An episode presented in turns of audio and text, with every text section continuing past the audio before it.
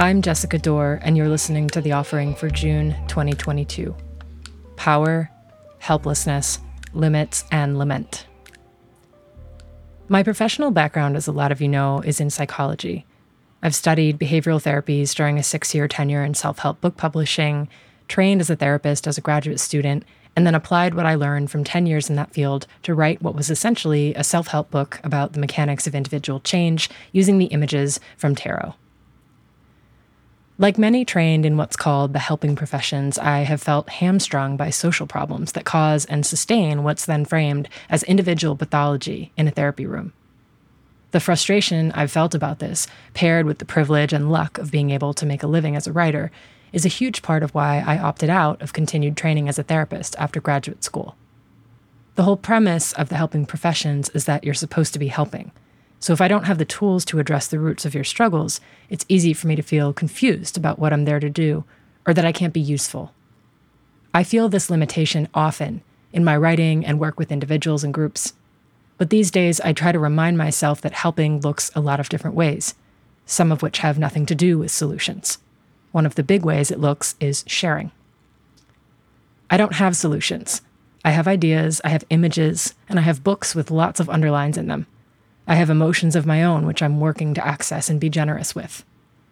So today I have a few threads to share that are loosely braided together.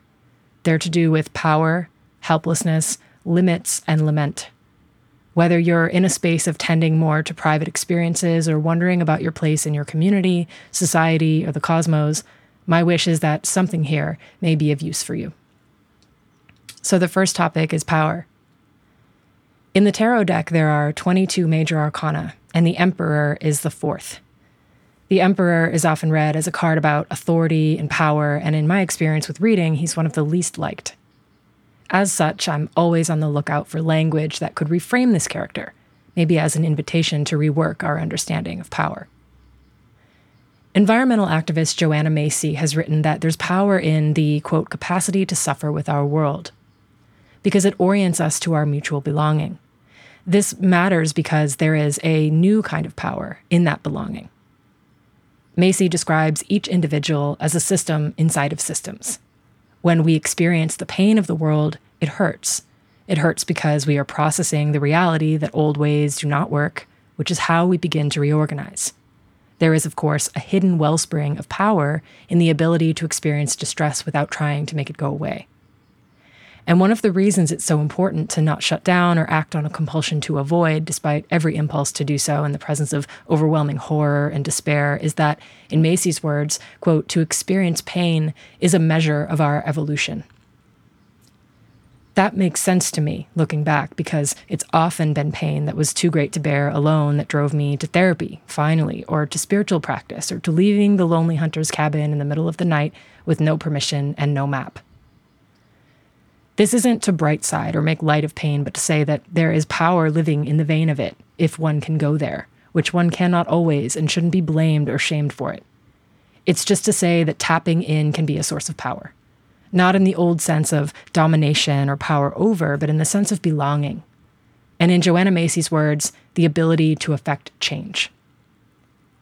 Macy's interpretation of power is a lot to do with nurturance and empathy, she notes that for those who've been especially socialized for competition, it might take some extra work to lean into those capacities that have been rejected, neglected, or seen as weakness or liability.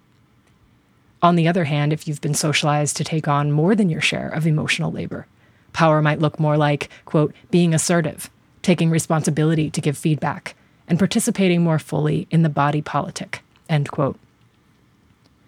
Reading this for me was a big nudge toward noting who tends to take on the emotional burden in tragedy, both in the minor and major or individual and social domains, and who tends to carry on with business as usual. It also raises questions about how power is expressed there. What's the relationship between appearing unaffected and cutting off your feelings because you don't have a solution? To what degree does silence reflect a feeling of being helpless to affect change? When is what looks like power actually the opposite? The second topic is helplessness. In The Power of Myth, Joseph Campbell gives an interpretation of the famous blessing from Star Wars May the Force be with you. I often think about this when I work with the Strength card in Tarot, the eighth of the major arcana, which is called the Force in some decks. For Campbell, may the Force be with you meant simply stay human. It meant, quote, learn to live in your period of history as a human being. And one does this, he says, by holding on to your ideals and by, quote, rejecting the system's impersonal claims upon you. I think a lot about what those impersonal claims are. One of them, I think, is a system that over polices you, blocks you from access to land and fresh food, pollutes the air and water, thieves your time, and then tells you in therapy it's a you problem. Another is being taught that you are helpless, as you bear witness to relentless horror through social media and the global news cycle. There's a phenomenon called learned helplessness, which I bet some of you already know, which is essentially that when bad things happen over and over again and you have no way to stop them or escape, you'll come to believe that you're helpless. And that later, even when there are choice points or escape routes, you'll forego them. Believing you cannot affect change, so there's no use trying, you'll act as if you don't have choices. Not surprisingly, social psychologist Martin Seligman and his colleagues have identified a link between learned helplessness and depression.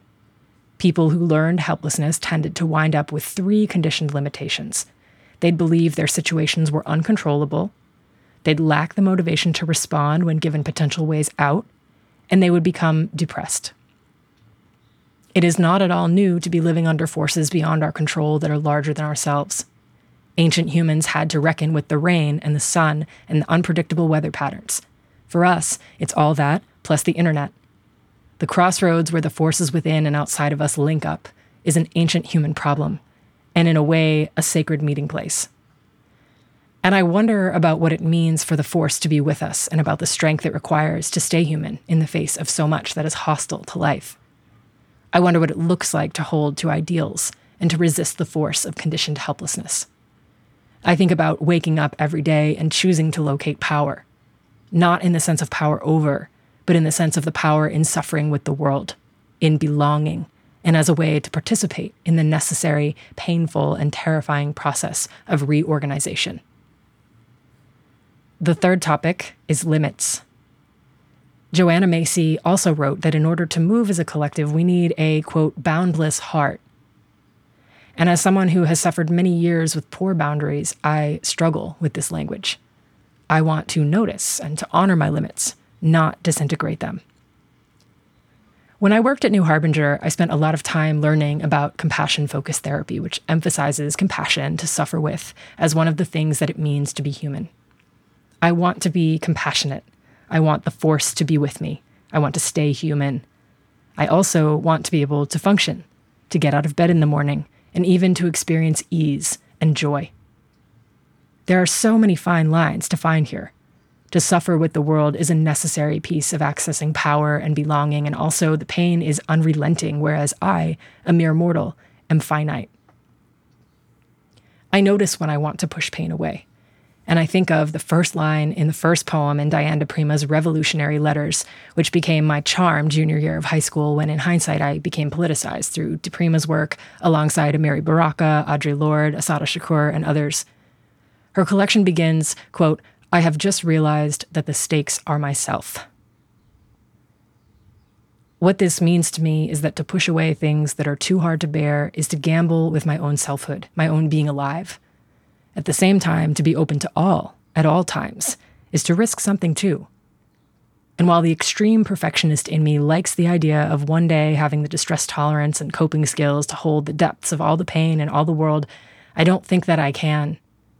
Also, I don't want to. I have limits. And I get curious about why I believe I do not or should not have limits inside of a socioeconomic culture that's goal is limitless growth. It's hardly surprising, but it isn't who I am. And so I want to know about how to utilize boundaries inside of a felt understanding that no one is free unless all are.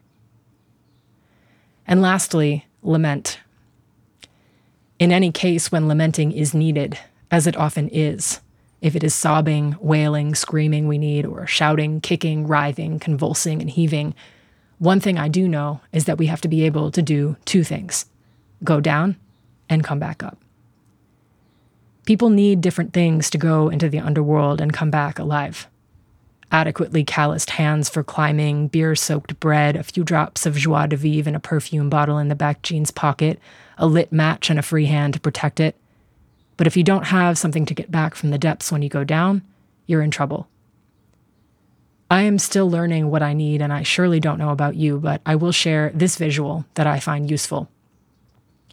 In Isabelle Stengers and Philippe Pignarre's book, Capitalist Sorcery, they talk about fairy people, the steerers of boats and stories, who they call the sounders of the depths. The sounder of the depths, writes Stengers and Pignarre, is focused on two very specific questions Can one pass through here, and how? And at first, this might sound like a role pointed squarely at solution, but the authors assure us that it is not. The sounder of the depths is not concerned with being right. They are concerned with knowing the traps, the currents that pull under, the sharp rocks that cut and sink, and the sandbars that maroon. And one common trap, they write, is believing that tolerance of difference is enough. Another is thinking that shortcuts will work when it comes to the shift from seeing difference as a problem to be solved to seeing it as a force.